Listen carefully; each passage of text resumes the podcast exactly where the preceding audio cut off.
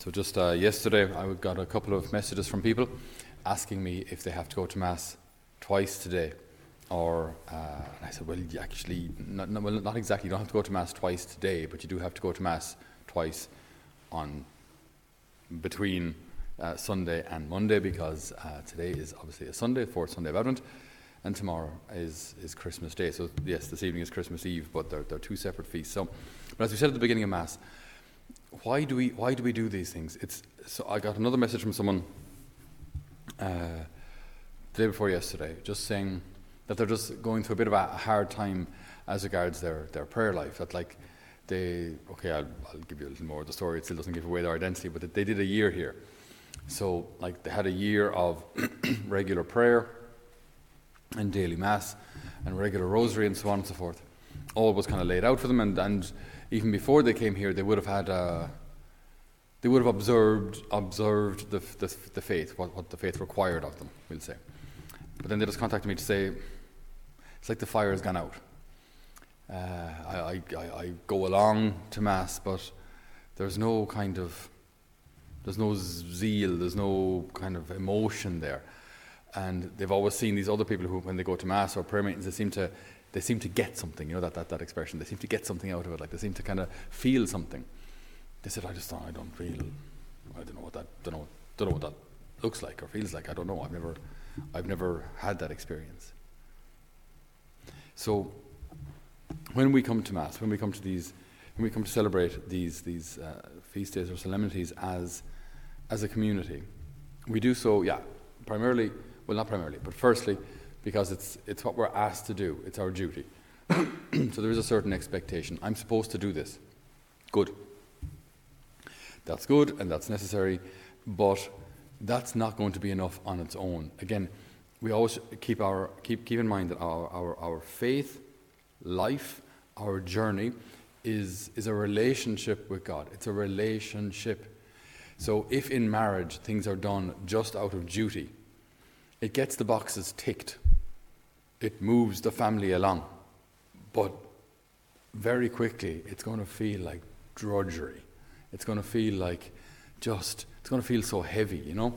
Uh, like if you're just, excuse me, organizing the family, picking up the kids, doing the work, uh, painting the odd room in the house every now and again, but there's no real actual communication, there's no real sharing of the heart with your husband or with your wife. Uh, then it becomes like a very efficient little company. But was that why you got married? To have a very efficient company? Or did you get married to have someone beside you whom you love and who you want to take care of and who you hope will also take care of you? a kind of a, a destination for all this love in your heart.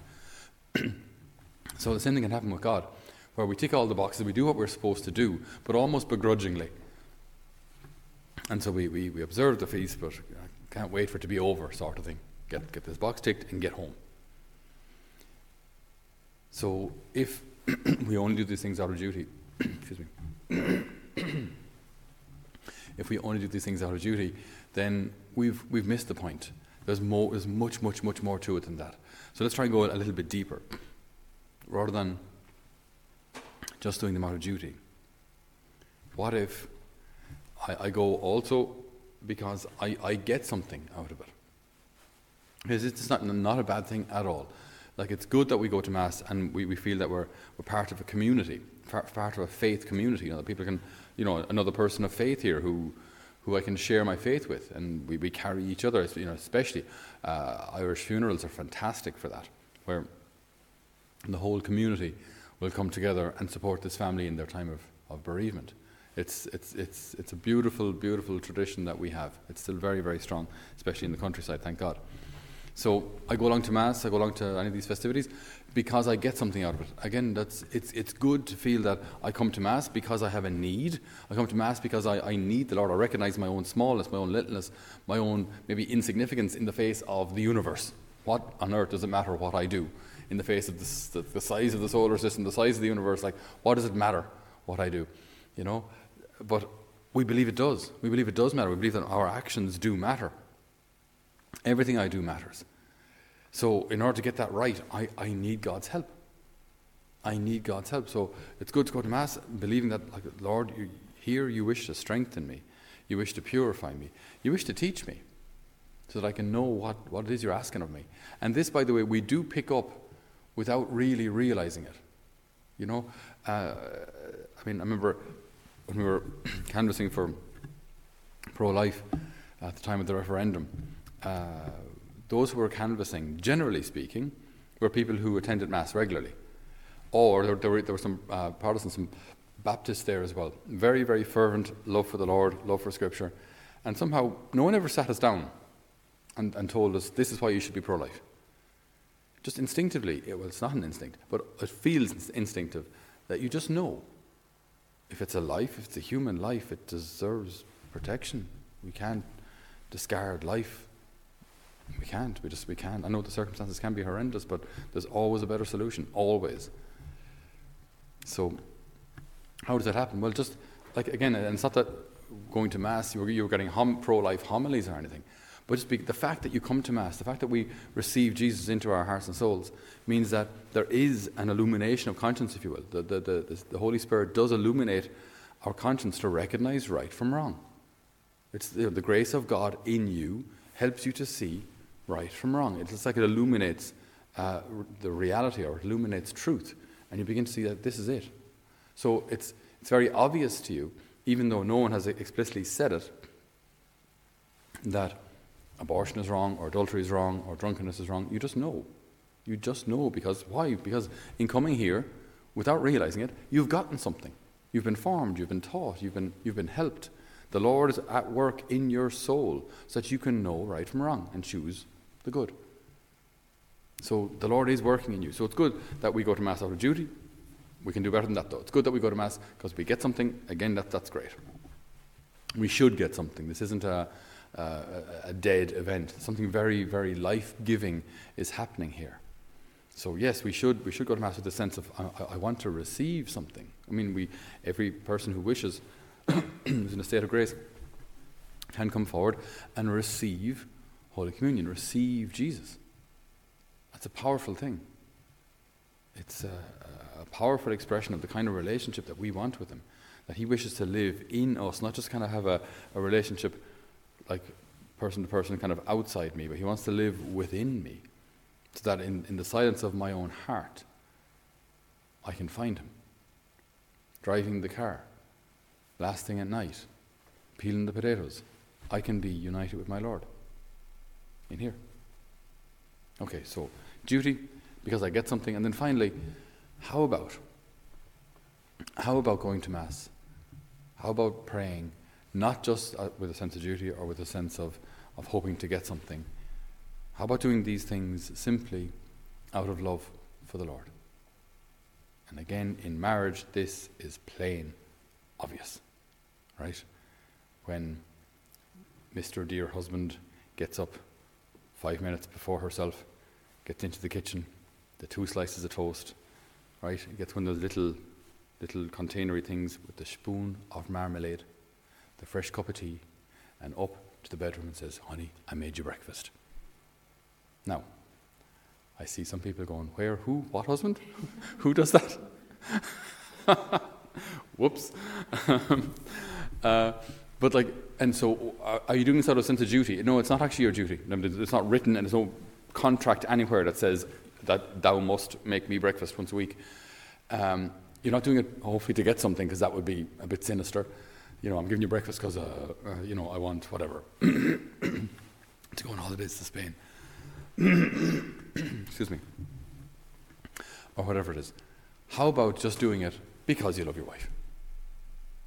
Do you know, it's, it's, it's those kind of expressions. Like, it's the simplest thing. Five minutes, two slices of toast, bit of marmalade, cup of tea.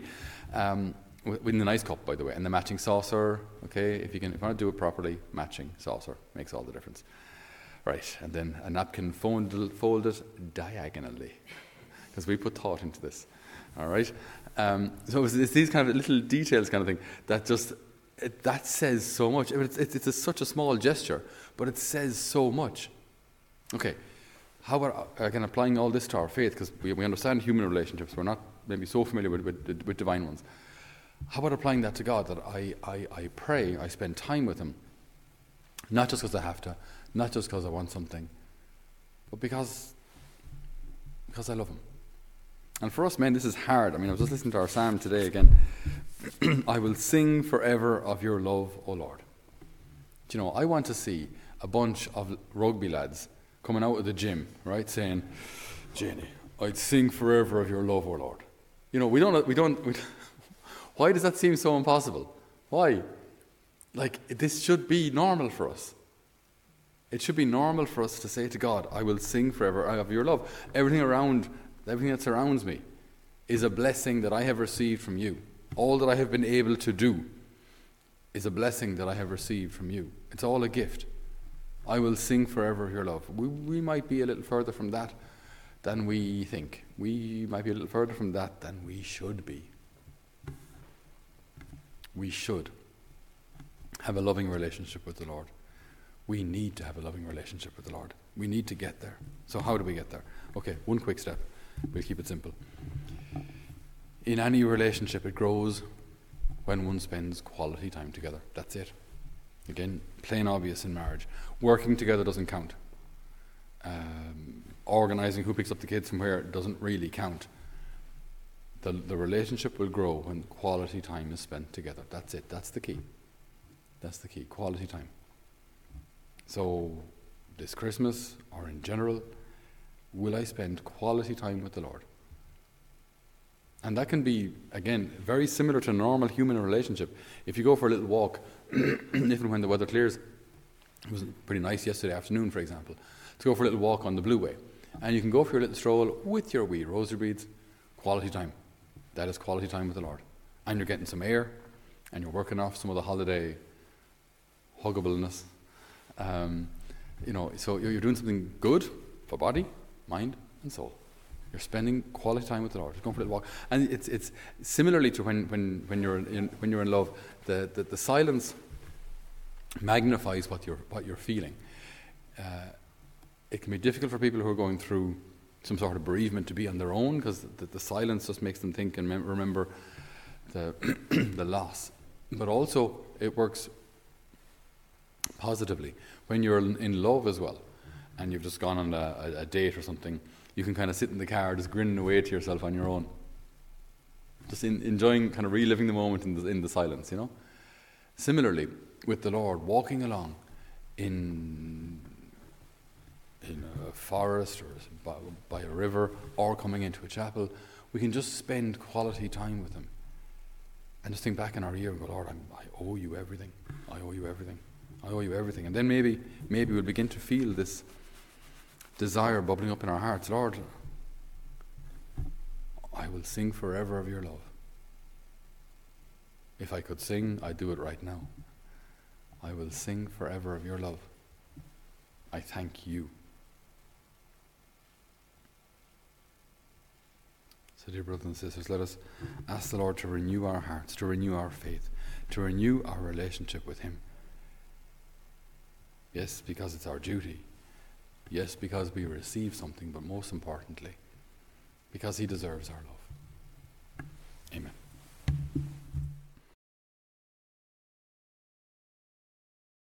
Dear brothers and sisters, thank you so much for joining us uh, for these homilies on the internet, wherever you are watching us. Uh, it's a great honour and privilege that you would join us uh, on such a regular basis to share in our life here in Holy Family Mission. We're now eight years on the go, and we've had the privilege of welcoming over 90 young people to take part in our year long faith formation programme. Uh, and all of that is possible due to your donations, your support, your help, and your prayers. So we're greatly, greatly appreciative of all that has been done here, uh, also through your support and your efforts. Uh, this is our fundraising Christmas appeal time of the year as well. So if any of you can or would like to support us, uh, we would be delighted if you could do so. We, maybe I shouldn't be saying all of this, but we uh, uh, charge our young people 4,000 euro a year to be here.